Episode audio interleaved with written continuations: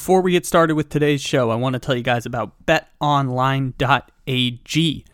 Welcome to 2022, everybody. Even if I say the sports calendar doesn't reset till after the Super Bowl. It's a new year, and BetOnline remains the number one spot for all the best wagering action in the new year. You can sign up today and receive a 50% welcome bonus on your first deposit using the promo code BLEAV. B L E A V when you sign up with the link in the description to this episode. Bet online, where the game starts.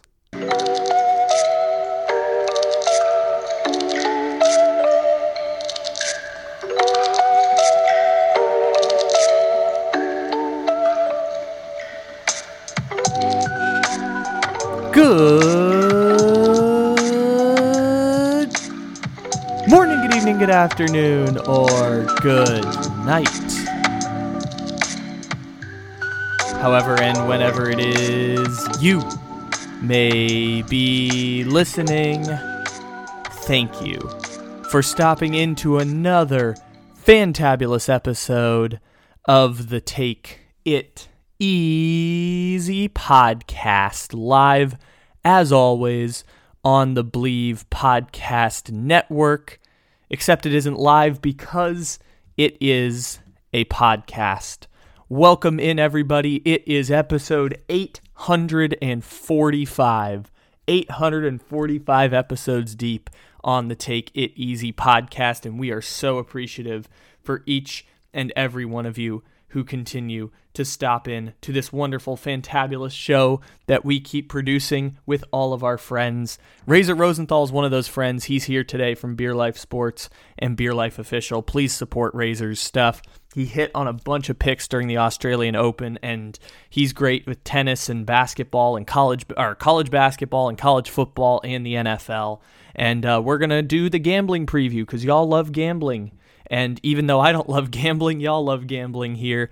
And we can talk about this with the 49ers Rams and the Chiefs and Bengals games coming up this weekend. I was going to do an A block about the Rams because I find this team so fascinating. But then I realized one of our two options is either the Rams will lose on Sunday.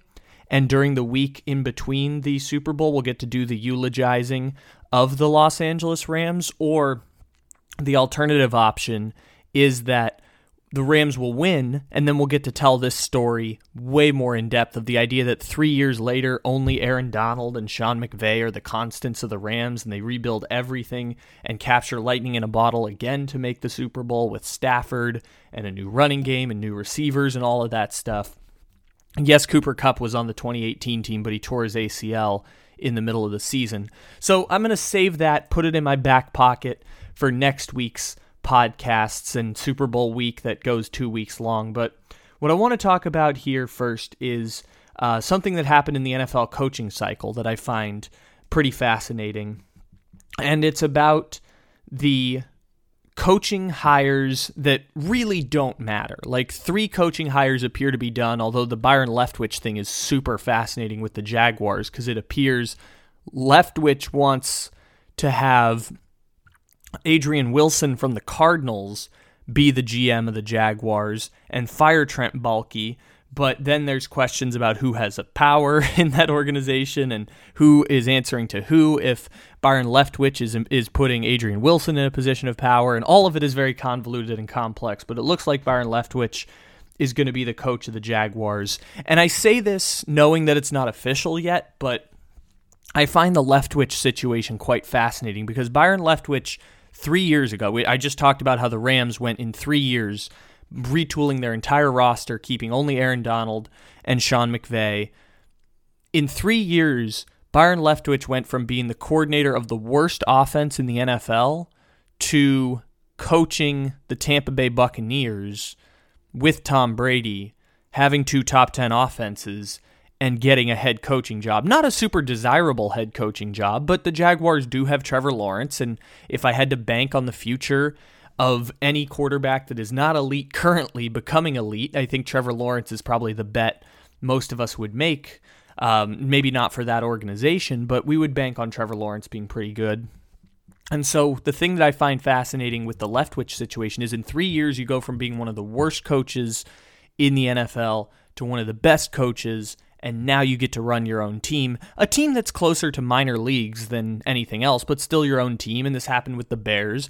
We embargoed the Chicago Bears two months ago. We won't talk about them seriously until September, but I could have said in September that you would have told us who they were going to hire and we could make an evaluation. Um, I, am tempted to just pretend as if the Bears haven't hired anyone and just not acknowledge that they've hired their head coach by the time you get to September. So I'll do that right now. I'll acknowledge that the Bears did indeed hire a head coach, but we won't talk about it seriously. And the Denver Broncos hired Nathaniel Hackett, who two years went as an offensive coordinator from a team that, you know, LaFleur's, LaFleur is calling the plays and Aaron Rodgers is a game manager to two MVP Aaron Rodgers seasons, and Nathaniel Hackett gets a head coaching job with the Broncos. Again, not a great head coaching job, which brings me to the point that I find fascinating about Eric Bieniemy, and not Eric Bieniemy from the standpoint of Eric Bieniemy being a black head coach, or I'm sorry, a black coordinator, not getting head coaching opportunities in a league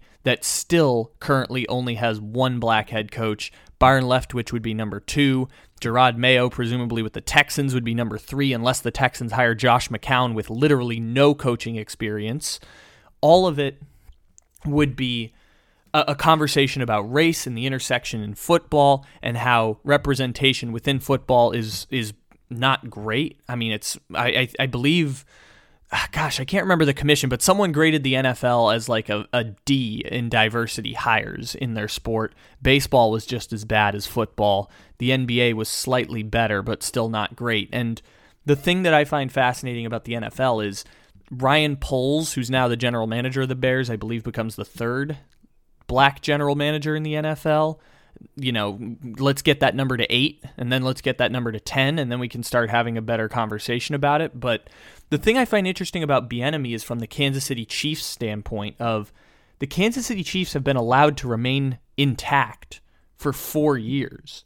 Ryan Poles was the second in command for the Kansas City Chiefs during most of their run over the past five years with Patrick Mahomes. And so, one of the things that I find interesting about Ryan Poles as the, you know, him leaving being the first, uh, him being the first Kansas City Chiefs person to depart from this intact thing as Bieniemy's been the coordinator for all four years, and Steve Spagnuolo's been the defensive coordinator over the past two years. One of the things that I find interesting is the Chiefs who have not had a better four year run, have also remained entirely intact from the coaching staff down to the roster. You haven't seen major players leave the Kansas City Chiefs over the past four years. Of the core guys, most of them have stayed together. You lose a I guess you lose a Sammy Watkins here and there and replace him with a Byron Pringle. But of the core guys, they've all stayed together. Chris Jones got extended. Frank Clark got extended. Honey Badger got extended. Um, on the offensive side of the ball, you obviously have Mahomes. You have Kelce. You have Tyreek Hill. And the only thing that's really changed is having to retool the entire offensive line in one offseason. But the team has remained intact other than that, which usually never happens. Usually, at the first sign of success, two years with Dan Quinn, someone's picking Dan Quinn as their head coach in the Atlanta Falcons. And a Seahawk is going to disappear here because Byron Maxwell is going to get traded and Michael Bennett's going to get traded.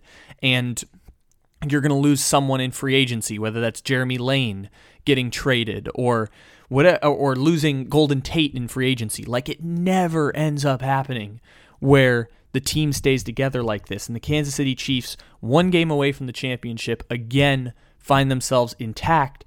Maybe Eric Bieniemy ends up getting a job, but again, if I'm Bieniemy, I would have turned down the Chicago Bears job. I would have turned down the Denver Broncos job. I'd certainly turn down the Houston Texans job, and you know, maybe the Jaguars. I think the Jaguars would have been a great hire for him. He's obviously not going to anymore, probably. And, the Saints are now available. Everyone's connecting the dots because Bieniemy is from New Orleans, but it looks like New Orleans is going to promote Dennis Allen, which, by the way, I prefer that more only so we can keep making the jokes that Dennis Allen looks like he always has sex in only a visor. But the point being there, I find it fascinating that the team has been allowed to remain intact in Kansas City for a four year run of legitimate dominance. I don't know if Nathaniel Hackett's going to work out with the Denver Broncos. I don't think Byron Leftwich is going to work out with the Jacksonville Jaguars, but he has a better chance because he's connected to that quarterback in Trevor Lawrence. The Jaguars, again, are running a minor league organization in the NFL. The Denver Broncos don't even have an owner, and they're hiring Nathaniel Hackett with George Paton calling the shots as a new general manager because John Elway basically elevated from general manager to de facto owner and president of football ops, or really just running the entire organization. Um, and so George Paton hired Nathaniel Hackett for whatever his reasons might be. And Denver still doesn't have a quarterback and doesn't really have a path to acquiring a quarterback unless they draft one this year from what's regarded, according to our buddy Blake Jude, as a really weak draft class. I saw his first quarterback rankings, and he had not a single quarterback that had a, a grade higher than a 90 when all five, I think four of the five quarterbacks last year had grades higher than a 90. Nobody in this year's class had a grade higher than a 90. So no real path to acquire quarterback except Aaron Rodgers, which for people connecting the dots of Hackett to Rodgers, that one seems a bit extreme because the Denver Broncos wouldn't hedge an entire head coaching hire on Aaron Rodgers. And Aaron Rodgers might be just do I mean, unless they had direct connection to Aaron Rodgers about hiring Nathaniel Hackett, it'd be quite strange if that's the decision making George Paton made in hiring Hackett, knowing that Rodgers was if he knew Rodgers was coming, but I think we would have heard about that by now the point there being is is all of these coaching hires are except I mean with Leftwich being the exception, you're hiring white guys for terrible jobs, but they're also coming from teams that don't have a proven track record of success. Yes, the Packers are great, but the fact that LaFleur has now a coaching tree between Nathaniel Hackett going down the line and the fact that the the Frank Reich coaching tree now, and Frank Reich's a branch off of Doug Pederson, but Frank Reich's coaching tree now has both coordinators from a team that went 8 and 8 hired to hold two of the 32 jobs in the NFL. Nick Sirianni, white dude, sounds kind of dumb, hired an almost entirely white staff, and Matt Eberflus going to coach the Chicago Bears. Are the Eagles and Bears great jobs? No, they're not great jobs, and maybe that's the best that they could possibly have done based on the options. I know Daboll is waiting it out for a better job at this point. Um, he, he turned down offers last year to go coach the Houston Texans. Uh, he might go to Miami out of all of this. I know that Uh, Eric Bieniemy should be turning down some of these jobs because he is too good for these situations. But what's fascinating is that it's been three consecutive hiring cycles where Eric Bieniemy doesn't look like he's going to get a job, and despite that, the Chiefs still get to remain entirely intact because Spagnuolo's not taking jobs. He's been through this before. He came out of retirement for this job to coach with Andy Reid, to be that defensive coordinator. He's not looking to make the jump at this point. Reid is obviously in place.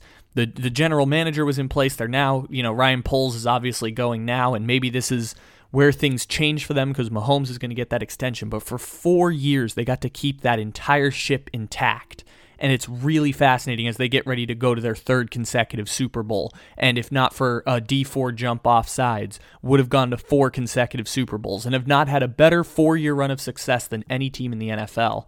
It's fascinating that they've continued to remain together and nobody's really picked apart the pieces of that franchise yet. Maybe they'll do it in the near future. Ryan Poles is obviously a start because he's been second in command for the Chiefs for most of this time but maybe the next step for the Kansas City Chiefs is a Bieniemy getting picked off or uh, the quarterback's coach. I believe his name is Coffee or Cocky, uh, K A A K E or F E or something like that. Maybe he gets promoted to offensive coordinator and then he gets fast tracked for a head coaching job. All of it is really, really interesting as the Kansas City Chiefs keep this ship intact on their way to go to a fourth straight, well, no, third straight Super Bowl, should be four. It's really, really fascinating to watch how the NFL moves on without them. And if you're not one of those great teams with a great head coach, you settle for an Eberflus, a Nathaniel Hackett, or a Byron Leftwich as your head coach, none of which I think are actually great hires. Maybe I could be proven wrong because I don't know what makes a good head coach. I didn't go through the interview process with people, but it seems like these guys are not it. Especially Leftwich is the fascinating one because, as I mentioned, three years ago, worst offense in the NFL. Three years later, being hired as a head coach. Let us commence with our gambling preview here this week with our buddy Razor Rosenthal here on the Take It Easy podcast, getting you set for conference championship weekend to bet a lot of money and win a lot of money on some money line parlays uh, from one disgruntled Buffalo Bills fan and great gambling expert from Beer Life Sports and Beer Life Official, and just a great friend of our show. We really appreciate everything that Razor does. So, with that being said, let us commence with our friend Razor Rosenthal. You guys know what that means. It's time to talk about Sheets and Giggles. Yes, Sheets and Giggles. It's a great name for a company. Sheets and Giggles makes 100% eucalyptus bed sheet sets, duvet covers, comforters, and throw blankets they will make you fall in love with sleep. Eucalyptus is a miracle fabric that is super soft, temperature balancing, hypoallergenic, and static free. You will wake up feeling more alive than ever before. Trust me. Go to sheetsandgiggles.com today and get the rest that you so richly deserve. Use our promo code Take It Easy for a 10% discount on your purchase at sheetsandgiggles.com. That's sheetsandgiggles.com. Hello? I'm here, Kyle. How are you doing?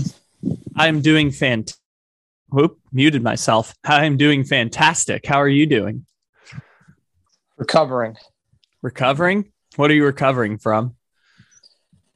I think I'm going to give you one guess. Hmm. This is tough because there could be the more serious one, which is some sort of illness or coronavirus. But then there's the one of, oh my goodness, what the hell just happened this weekend? So, yeah, at the risk of sounding uh, a little mean, I'm going to go with football. I'm going to say recovering yeah. from football. Yeah, we're recovering uh, from football. Luckily, no no COVID issues here in this household. We are recovering from what transpired in Missouri on Sunday night. oh my gosh, Bill's Mafia has to be heartbroken from that one. That had to be brutal. Uh, you could break that down in about 37 different ways, but yeah, it's uh, it's what it's what happens to the Buffalo Bills. Well, I guess that's kind of true, but the Buffalo Bills went from that period of always being terrible to now when they get there, they do kind of find ways to break your heart. And not just this year. Like I know people point to this one as like, you guys were great this year, and then you came just short and you weren't supposed to beat the Chiefs. It's been like three years in a row with really like gut wrenching losses for the Buffalo Bills in the playoffs. Do you throw it yeah. all the way back to the 17 0 lead against the Texans? I think that one stands out just, you know, as much as this one stands out. The, the, the Texans game was a total debacle uh, you know, we really, really should have won that game uh, pretty easily, I thought, down in Houston. And that did not work out for the Bills. Last year was kind of a situation where happy to be in the AFC title game, even though the Buffalo Bills took a 9 0 lead early on in 2021. Just never felt like they were the better team, clearly, than the Kansas City. Uh, going into this game four days ago, the Buffalo Bills had a great chance. And, you know, what we discussed on your podcast was, hey, you know, this is not the same the same value that I saw last year with Kansas City, where you know I I recommended playing the money line as heavy as you can when Kansas City was only minus 160 or 170. Uh, this time, I you know it was a situation where I, you, you know recommended Kansas City light on the money line. It's hard to go against Pat Mahomes on that short of number.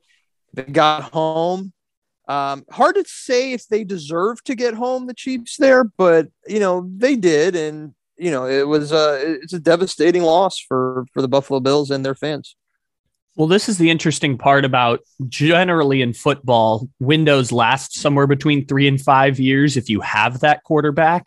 Obviously, Tom Brady is the great exception with having the fantastic coach and the fantastic quarterback and you know, the Chiefs are going to be an exception to that rule where they're always going to be great. But, you know, you start looking up at the Buffalo Bills and think, why can't they continue to be great for longer?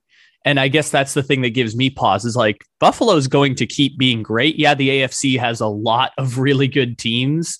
Uh, I think like seven of the 10 best teams going into next year are probably in the AFC. But Josh Allen, I guess, kind of gives you pause. And I guess to a certain extent, the other talented players on the team, I know all of the great teams in the AFC have talented players, but I look at Buffalo and say, like, there's no reason they can't be great to very, very good for even the next three, four, five years. They're going to be fine. I think uh, coaching on Sunday night played a little bit of a role there. You know, the Bills secondary, you know, is okay. It, it you know, it's obviously ha- has its ranking of number one. Hard to believe after watching, you know, some of the performance there on Sunday night. Uh, the, the, the, the coaching really needs to sit down and reflect on the major mistakes that were made on Sunday night. We could talk about the whole special teams fiasco with 13 seconds left left and squib kicking the ball. That seems to be the most popular component to this. But I go back even further, Kyle. I go back to the play calling uh, after the first drive when the Bills went up 7 0. Very conservative play calling, uh, not getting the ball in the hands of your top wide receivers. Thank goodness for Gabe Davis because Knox for the most part, a no show, but no bigger no show than Stefon Diggs. And it was just a lot of short intermediate routes. Cole Beasley had a great game. You know, the biggest money I made this this weekend, Kyle, when I said I wasn't going to bet the Buffalo Bills game, I, I had no intentions to do so. But there was a Cole Beasley prop of over 22 and a half yards. And that's where Kansas City really gets hurt, are by these slot wide receivers that was the only play I made on that game. That hit very easily, but th- this this play calling was it was a disaster. You had jet sweeps to McKenzie, Singletary running the ball on third and three, Singletary running the ball on first and ten. I just felt like you know with the secondary of Kansas City being so below average, the Honey Badger going down early in the game, the Bills really should have exposed that and probably should have had a four to seven point lead at half where you don't have to keep playing comeback throughout the uh, duration of the second half. So a lot of questionable calls there. Obviously, the offensive coordinator for the Bills is probably out the door and going to get a head coaching job with all the rumors that are out there. But Leslie Frazier, man, I just I wish I just wish there was some better play calling on the defensive side as well. A tough loss. Um, but we're on the Cincinnati, right? That's what uh, Bill Belichick would say a couple years ago, and it's not Buffalo, it's Kansas City. Well, before we move on to Cincinnati, I want to ask you about some of those head coaching moves, just because we want to talk about it somewhere on the podcast. We need to lure this in, even if they're not really that relevant. Like I think whoever the the Broncos and Bears hire usually ends up getting fired at the end, but uh, it looks like Eberflus is going to be the coach of the Bears. Nathaniel Hackett's going to be the coach of the Broncos and Byron Leftwich is going to be the coach of the Jaguars. Do any of those pique your interest at all with the head coaching hires? Or are they just kind of, you know, first timers who might work out, might not? We just don't know. Well, we could talk about Leftwich first. I think that's a you know the magical story. The the quarterback returns to Northeast Duval County, Florida, uh, where he was probably their you know one of their I wouldn't say great uh, pickups, but he was their their, their QB one for, for a very long time.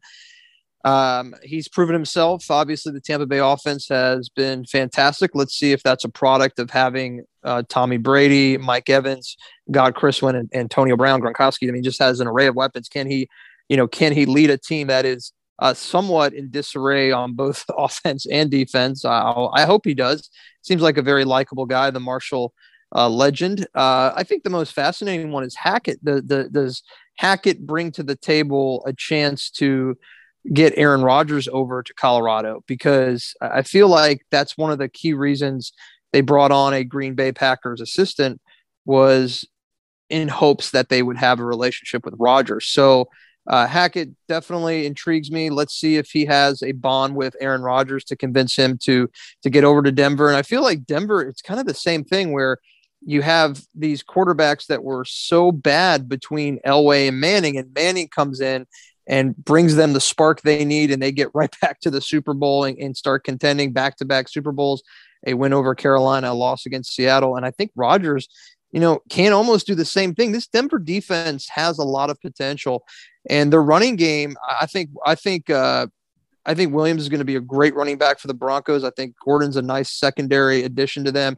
And they do have some wide receiver talent. So this is not a bad team. This is just poorly coached and they've had some injuries. So Hackett is definitely intriguing to me as far as uh, the Bears uh, hire. I really don't know much about the, the Colts assistant, but um, I know that that fan base is passionate and they want to get back to winning. So that would be my take on those three jobs. The Leftwich one is funny because is he the greatest quarterback they've ever had in their franchise's history? No, it's Mark Brunell. Well, it's Mark Brunell, but uh, you know, I, oh, I would have gone with David Garrard. Maybe you can make an argument between uh, Garrard, uh, the ECU Pirate, or Brunell, but I, I, I would lean Brunell. I would lean Brunell. Yeah, uh, probably fair. It's just funny that now the Jaguars have had a long enough history that they can start bringing in uh, assistant people. They also apparently they they haven't officially hired Leftwich by the time people are listening to this. Eberflus and Hackett are done, but they haven't officially hired uh, Byron Leftwich because apparently they are interviewing Vic Fangio for their head coaching position today. Which I have to say that would be funny, as if you take the Broncos leftovers, and that's what the Jacksonville Jaguars become is Vic Fangio's six yards at a time offense. But um, the Leftwich one I just find fascinating because I remember when he had Josh Rosen, they were the worst offense in the NFL in Arizona, and then he goes to Tampa, and now he's a hot coaching candidate, and that seems like a sign to me that probably not one of these magical seven coaches that we all know are really good I know every team wants to try and find that one coach that is really, really good. It's really hard to find those guys. It seems like, you know, Leftwich, Eberflus, probably not those guys, but who knows? It could work out for those teams. Chicago and Jacksonville at least have a quarterback that they, the franchise has committed a lot to. So if that works out, it'll probably work out well for both of those guys you need talent and you need a great QB one. I, I, don't I don't really think coaching in the NFL makes a massive impact, except you know when there are key situations in the playoff games. But I mean, look at look at guys like Zac Taylor who made so many questionable decisions over the last two years when he didn't have Joe Burrow in the lineup, and you know everyone was like, "This guy's terrible," and now he has a healthy Joe Burrow. He has a wide receiver that's going to be probably one of the best in the game over the next few years, and that changes the whole dichotomy of, of this guy's legacy. So um, I think coaching matters somewhat, but if you don't have a QB one in the top 15 in the NFL, you're you're you're going nowhere fast, in my opinion. You're probably right. And forget the last two years. I wanted, I mean, I said this a bunch of times now is that I would like to do a two hour podcast coming out of that divisional weekend just about the fact that on the interception Tannehill threw at the end of the game that led to the game winning score Zac Taylor tried to call timeout and the referees just didn't grant it to him in a 16 16 game when they got the game winning interception. Zac Taylor either did his job poorly and didn't get the timeout off or got lucky and didn't get the timeout called. Um, and it ended up working out for the Bengals. See, I have no idea if Zac Taylor's a good coach or not, but he's won a lot of games. So he'll probably get two years to to work that job. I think that's probably what this run buys him. Bought a Super Bowl bought Doug Pederson three years, so I think uh, this will probably buy Zac Taylor two years as a head coach in the NFL. Yeah, I agree. I agree. I think this, that that game was. Well, I'll tell you what a fascinating weekend that game. I I thought that that script in, in the Tennessee Cincinnati game was just as intriguing as Buffalo Kansas City, and that that Zac Taylor missed timeout is is probably one of the things that needs to be talked about the most. But of course, it's overshadowed by Buffalo, Kansas City. Well, and the six dumb dumber things that happened in the uh, the Rams Bucks game. like as dumb as the Zac Taylor thing is, like that was probably the seventh weirdest thing that happened in the Rams and Bucks game if you put all that together. So yeah, there's just a lot of a lot of chaos that happened after Bengals and Titans. Plus, Bengals and Titans was supposed to be the fourth best game of the weekend. It was insane, but it did happen to be the fourth best game of the weekend because as, as crazy as the ending was to that game, it was a 19 to 16 stinker of a football game in the in between. Yeah, we could we could dissect this game real quick. I think it all starts. The tempo starts with um, Ryan Tannehill. You know, just underperforming.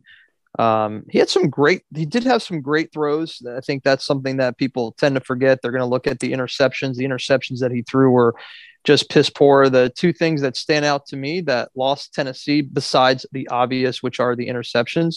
Uh, let's go to the two point conversion attempt early on in the. Uh, you know, in the game, I, you know, it's you could you could look back and say, "Oh my gosh, I can't believe you did that." But you have Derrick Henry, who, you know, I was wrong. Derrick Henry was a no factor. He he was not 100% go. That that was uh, a mistake because they had a good running game going uh, without him, and I, I think they they they probably had to put him out there, rush him out there, and there just wasn't anything exciting about Derrick Henry. He did score, but I believe he scored, you know, inside the three yard line. So I think any yeah, he yeah, averaged yeah. Uh, three yards per carry in the game. Twenty one carries, sixty three yards, three yards a carry. Yeah, just uh, extremely underwhelming performance. Foreman probably should have been the guy all the way through. Maybe rest Henry another weekend, and perhaps you get yourself a really healthy Derrick Henry playing against Kansas City. But uh, the, the the biggest thing that again not talked about enough because of all the chaos in the other game in the AFC would be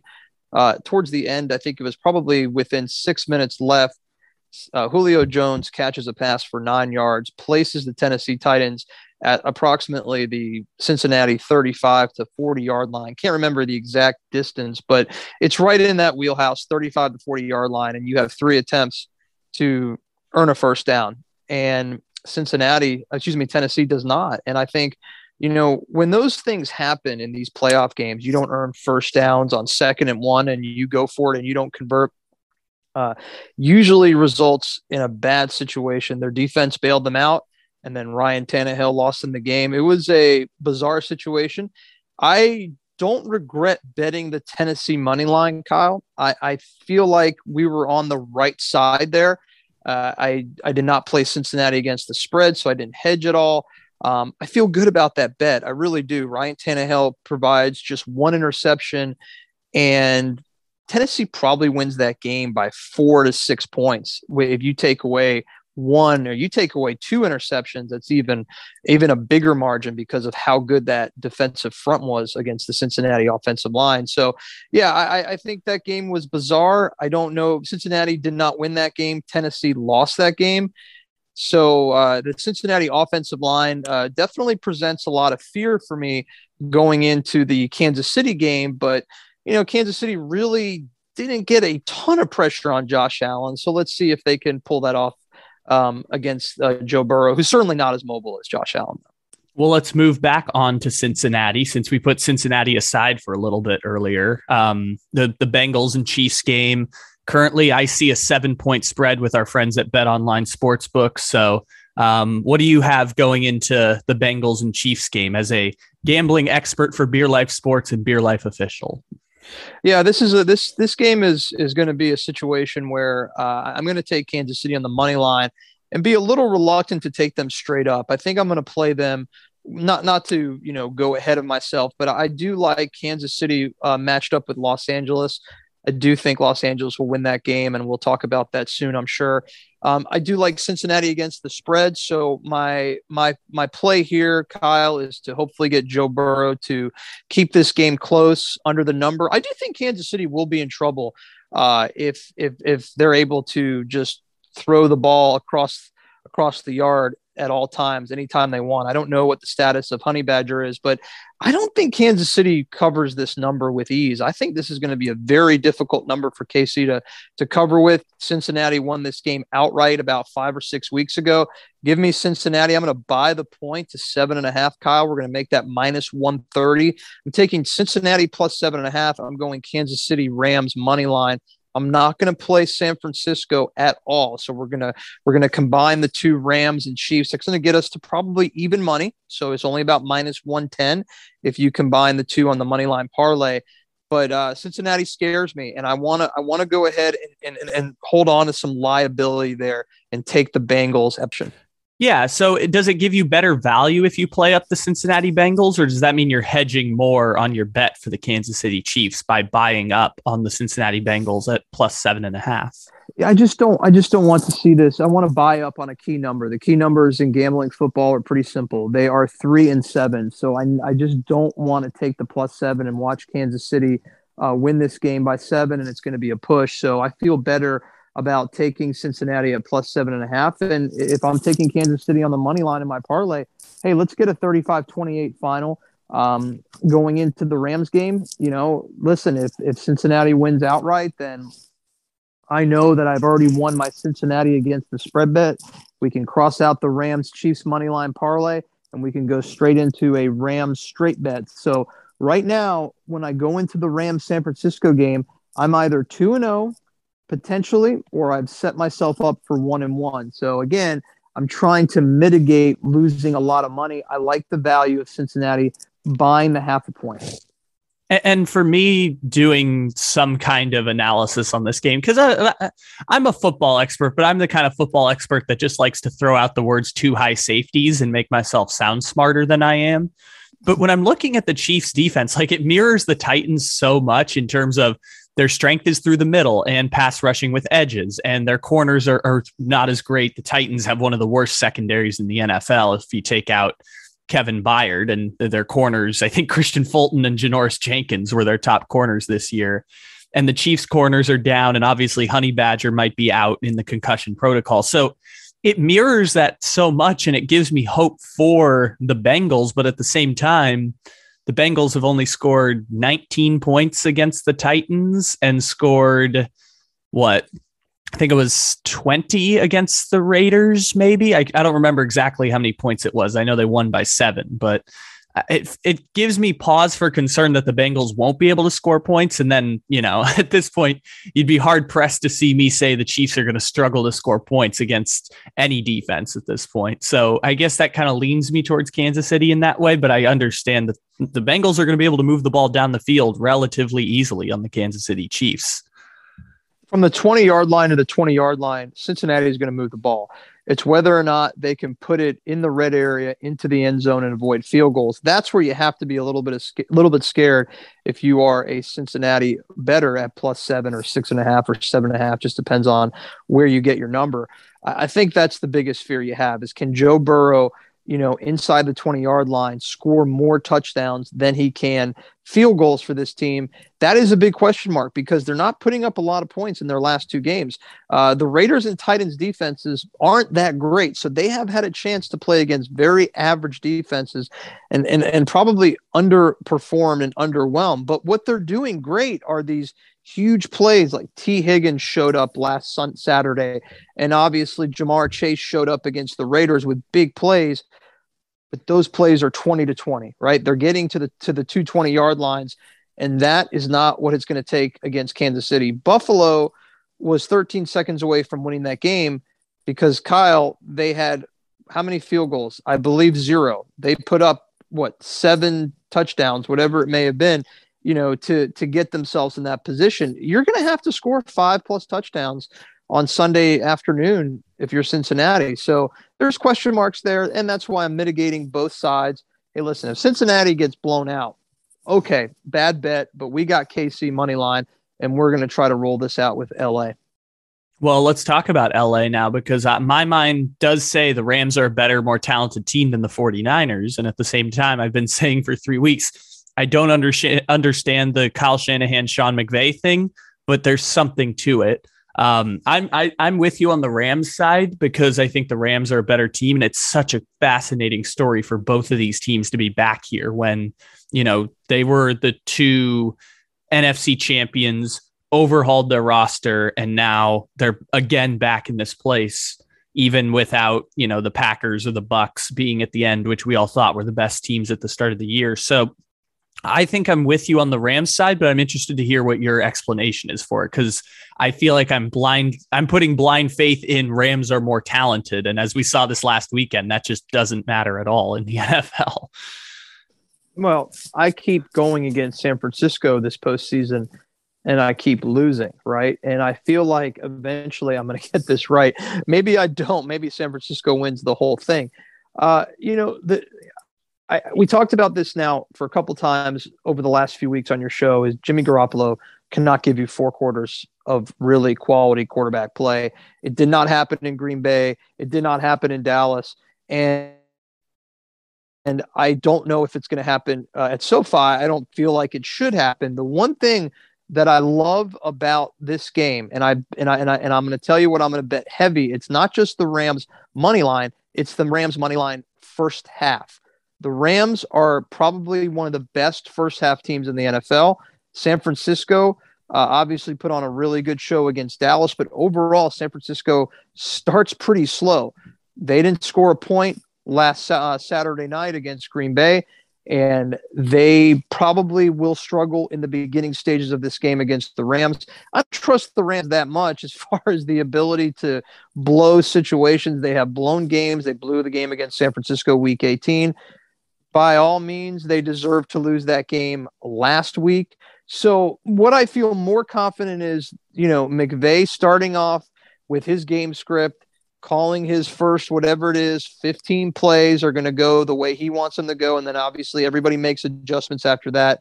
Give me the rams money line first half. It's probably selling at about minus 130 135 whatever it may be. I like that value. Um, san francisco is still really good i mean they they have the ability to stop this very i guess average rams running attack cam akers looked good except the uh, the fumble issues, which were atrocious. I felt like it's time to, you know, maybe lean in the direction of Sony Michel, who has New England Patriots experience in this situation, uh, as maybe a more of a force and lead back. He's not going to be as explosive, but Michel isn't making uh, those same mistakes. The, the Rams wide receiving core is just too good, I, I think, for San Francisco. I mean, eh, you know, it's like all you got to do is show up for, you know, three and a half or four quarters – and they'll be fine because they'll maintain a lead. I think just like they did week 18. You know, if you can maintain this lead and still play at a high level, match points, maybe not outscore them in the second half, but match points, take that early early lead in the first half. The Rams are go- are, are the better team. Are they going to win? Who the heck knows? But I, I'm going to go with the better team. I'm not not not necessarily better coached. Overall, top to bottom, defensive front, quarterback play, wide receivers, the running game, probably obviously a heavier lean for San Francisco, but front four, the back end, it's all points to LA. Special teams, probably a wash. Give me the Rams in a de facto home game. Don't know if it's going to be a home game for the Rams, but I, I just like the value for both the first half and game. Is it? I found it funny, and no one's talking about how the Rams would be the second team in a row to play the Super Bowl in their home stadium. After you went yeah. 54 years without it, there would be two years in a row. Just you know, it's how it works sometimes.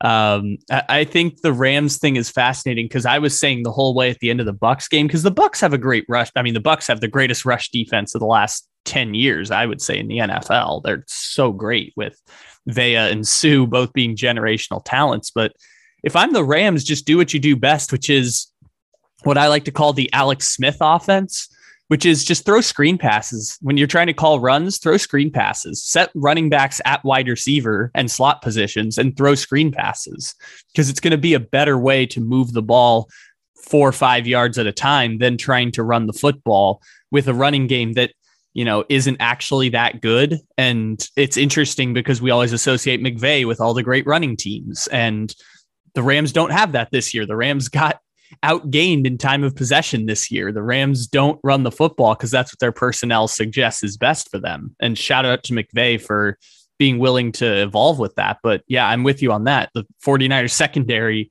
is is not great. Um, and you can kind of just spread the field out and that'll i guess make life a little bit easier because you're going to have josh norman trying to make big tackles or fumbles or whatever josh norman's done this year which i've gotten very mixed feelings from 49ers fans some people say josh norman's awesome and some people say josh norman's terrible i can't figure out if he's actually good or not for them but yeah i, I would say the, the rams use your weapons and use your skill position players to your benefit whether that's Van Jefferson, Odell, Cooper Kupp. like those are the best pieces you have anywhere on offense. The same way the Niners use Deebo and Trent Williams and Kittle as a as most of their offense. I mean, not all of their offense, but most of their offense runs through those guys and they mix and match positions. Like just Rams do the same thing. Use screen passes instead of trying to power run or, you know, draw up more screenplays and draw up more out routes to Cooper Kupp and things like that. Just use your best options to your benefit at this point. And, you know, the defense should do enough because the 49ers offense isn't actually that good. It'll be really inter- interesting to see if Trent Williams is a full go. Uh, can you imagine if Williams is banged up or is a no go? I'm sure he's going to play. It's the NFC Championship game, but what do you think? What do you? How do you think? Uh, you know, Donald and Floyd and and and you know the, the rest of that crew, which Von is Miller. outstanding. Von Miller. I mean, it just doesn't end. The the guys coming at him. Yeah, I I, I fully expect to see Jimmy G under a lot of pressure and potentially throwing balls that shouldn't be thrown. I'll give him a lot of credit. Uh, they played it safe. Jimmy G had just that one horrific interception at the end of the second quarter, which resulted into nothing because the Green Bay special teams uh, is not so special. So um, I, I, I think that the Rams will put more pressure on Jimmy G than Green Bay did. Well, this is an interesting thing that I've found, which is the the Rams defense in that game was incredibly good. And one of the things that ended up happening for them once they started like falling apart with the lead was oh wait jalen ramsey just got torched. Oh dang. Aaron donald isn't getting the same pressure on brady and he's completing these passes over here even though brady had a terrible game. Um, and and for the 49ers when i was watching that game against the packers they basically took away Jimmy G's throwing privileges after he threw the interception. It was just all screen passes or to Elijah Mitchell or like eight yard route to Kittle every now and then until the last drive. Once they got it close, I think Jimmy went like five for five on the final drive of the game that ended up beating the Packers with the field goal. So they're going to disguise him the entire game until you know, I guess if they have a lead or if they keep it close, then they can't hide him all the way through. They're going to ask him to make a play here or there, which Jimmy G's good enough to do it. He's just not good enough to do it for an entire game against the best defenses in the NFL. So, you know, 49ers are going to be strategic with that. But yeah, I imagine it's going to be a lot of Trent Williams at fullback, Deebo at halfback. I thought when Deebo got hurt in the game against the Packers that George Kittle was going to play halfback because that's kind of their best option is put most talented people in the best places. So I assume that Deebo Kittle and Trent Williams will be involved in 75% of their offensive plays in this game. Well, I tell you what, how much confidence do you have in Garoppolo on third and eight, you know, at the Green Bay 40? And you just, it's a great play call. I mean, hindsight, you know, always – the case. If Deebo Samuel gets stuffed and only gains one yard. Oh, is this uh, the is this the draw play that you're this, talking this, about? Yeah, yeah, yeah. I mean, yeah, so the, if, if, if, if, if you had a great quarterback that you have confidence in to make this 10 yard pass or beyond, that the, there's no way any team runs the ball in that situation, right? But you have a Freddie Kitchens does. Freddie Kitchens Freddie always Kitchens, runs yeah. the ball, always calls draw plays on third and 10. That's the Freddie Kitchens specialty. Freddie Kitchens was a great quarterback at Alabama. Now he looks, you know, like he's I don't even know what he looks like now. My God. Well, um, I, anyway. I know he he replaced Jason Garrett with the Giants, but I assume he doesn't have a job right now because that whole coaching staff got fired. But uh, yeah, no, that was that was a rough time. It was a rough time oh. in the. Freddie Kitchens uh, era of Browns football. But anyways, I cut off your point there to make a Freddie Kitchens joke. Sorry.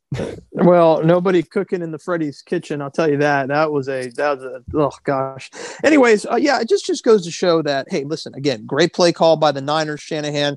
Uh, I don't think anybody saw that coming, even the Green Bay Packers, where you're going to run the ball on third and eight at your at the Green Bay 40. If he gains a couple yards, do they go for it? I don't think they do. I think Shanahan was just going, hey, yeah, we get seven yards, we'll go for it. If we get stuff, we're going to punt. And if we really get lucky and throw them off guard, Deebo is going to get us 11, 12 yards, which he did. Um, but what he's saying to me is, yeah, we're just not going to let Jimmy throw this because I'm worried worried about an incompletion that stops the clock. We punt the ball, and Aaron Rodgers will have what, like you know, 68 s- seconds to go down the field for a Mason Crosby attempt, and it also probably shows me that this guy may throw an interception if they blitz and put us, you know, put him in a bad spot. So um, I, I just don't know how you can continue to get away with average quarterback play uh, for so long. And the only team that I can remember doing that and getting to the Super Bowl, I think, was Jared Goff in the LA Rams, ironically, you know, because Goff had some brilliant moments that year. But in the playoffs, I mean, he looked pretty average or even below average, especially in that NFC title game in the Superdome when they got so lucky to beat the Saints. So, you know, I, I, I just don't have enough faith in Jimmy G. But here I am continuing to say this on your podcast and losing money the last two weeks on those Cowboys and Packers games. But I'm going to keep going with my gut and hope that the Rams front four take it to them and take care of business. This is something I've tried to figure out over the past couple weeks, and really more so this week because I have to con- contemplate the possibility that the 49ers are going to play in two Super Bowls in three years. But the only exception, I mean, we know now Jared Goff is an average to below average quarterback. That was more so like having Todd Gurley in your backfield is going to make your job a whole lot easier. Um, but at the same time, and having Cooper Kupp, who got hurt that season for the Rams. But uh, the, the point there was the 49ers are the great exception that proves the rule that everyone needs a great quarterback to get deep into the playoffs is that when push comes to shove, having an elite quarterback or elite quarterback type like Aaron Donald is going to be your difference maker once you get deep into the playoffs. And the 49ers are this exception because like they did the same, they captured the same magic the Legion of Boom did, where they got like five all pro players all on rookie contracts.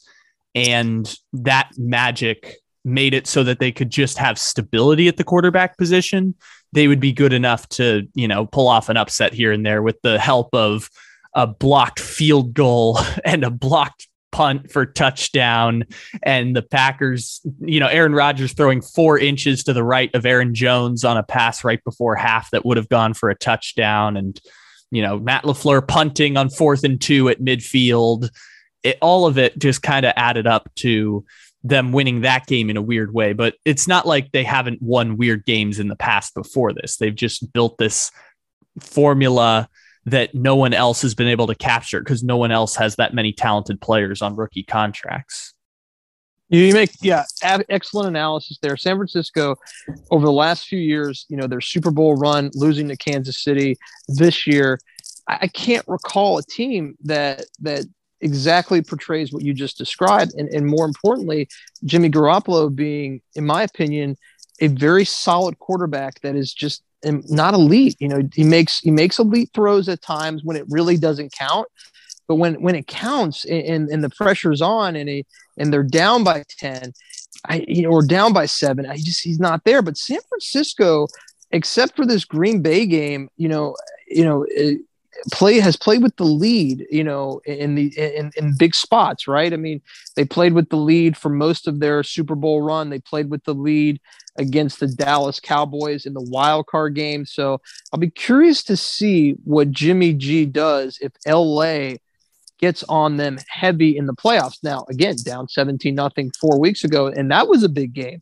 You know, so I, I want to see what Jimmy G could do down 14 in the NFC championship game with a ton of pressure on the line. But let's look at the last five years of quarterback play in the Super Bowl. Goff, probably the most average quarterback of all of them. Jimmy G, I think, is better than Goff and well, everyone else. Well, Nick Foles also won a Super Bowl, but Nick Foles also needed the greatest offensive line ever mm. assembled in the history of football yeah, to do it. You, you can make an argument that Nick Foles at that time was playing much better quarterback play than Jared Goff, uh, yes, in my opinion. I, I think mean, that's he, a very fair assessment. Yes. Yeah. I mean, he was playing great in that playoff run, and, and I don't think Goff really put up those kind of numbers. I don't remember if Garoppolo did when they made their run to play Kansas City. That was a great. Garoppolo had the one amazing drive against the the Minnesota Vikings where he went like eight for nine for 80 yards and scored a touchdown. But yeah, other than that, they just ran the ball the entire game. Yeah, yeah. So I mean, just not that impressive quarterback play, but it. You know, listen, it doesn't matter. You know, here he is. This is a guy that has had a lot of success in his career. He's been a Super Bowl champion under Tom Brady. He is in, he's uh, he has been to two NFC title games, and you have to give this man a lot of credit despite not putting on big performances. But I think it ends. I think it ends for Garoppolo. I think he's he's done, and let's hope we cash some tickets this Sunday in the NFL. Credit to Jimmy Garoppolo for getting to this point again and in both of the times that you beat the Packers basically not throwing a single pass for two consecutive quarters. Credit to Jimmy Garoppolo for that and also even if the 49ers win on Sunday, even if they get to the Super Bowl and say they miraculously beat the Bengals in the Super Bowl because uh, there's no way they can beat the Chiefs in the Super Bowl, but say they miraculously win the Super Bowl they should still move off of Jimmy Garoppolo. they should still move on to Trey Lance if they believe Trey Lance is still better than anything Jimmy Garoppolo has ever been. So don't compromise the future there. Razor, I appreciate it as always. Uh, best of luck to you. Uh, again, Rams first half, I believe, it's somewhere around 140. Just to follow up, it was hard to find a reliable number on that one, but I think somewhere around 140 for Rams first half uh, money line. So you got it. Yep, you got it. That's that's my my favorite play of the weekend will be the Rams money line first half. Also, the Australian Open, uh, doing great down under. I know tennis is uh, not the most popular sport to bet, but it's not that hard if you know these players. And we have a big pre-flop plus 380 on the number one seed to win it all, Ashley Barty Party. She is in the final. She's going to take on the American Danielle Collins tomorrow night. She's minus 450 to win the match, but I got her on the pre flop at plus 330 two weeks ago before the tournament started. So feel really good about that. Beerlife.com, ton of great content. You can subscribe for $50 per month for incredible handicapping from the Oracle. He's going to provide the NBA, NC2A basketball, and the NHL. And of course, my tennis plays throughout the year will be on there as well. And Kyle, again, I always appreciate you having me on your podcast. And let's talk Super Bowl. Let's talk title games down the road. Absolutely. We look forward to it sometime down the road. It's going to be a party the next two weeks, trying to bring all our friends in here for the Super Bowl. So we look forward to talking to you then. All right, buddy. Take care.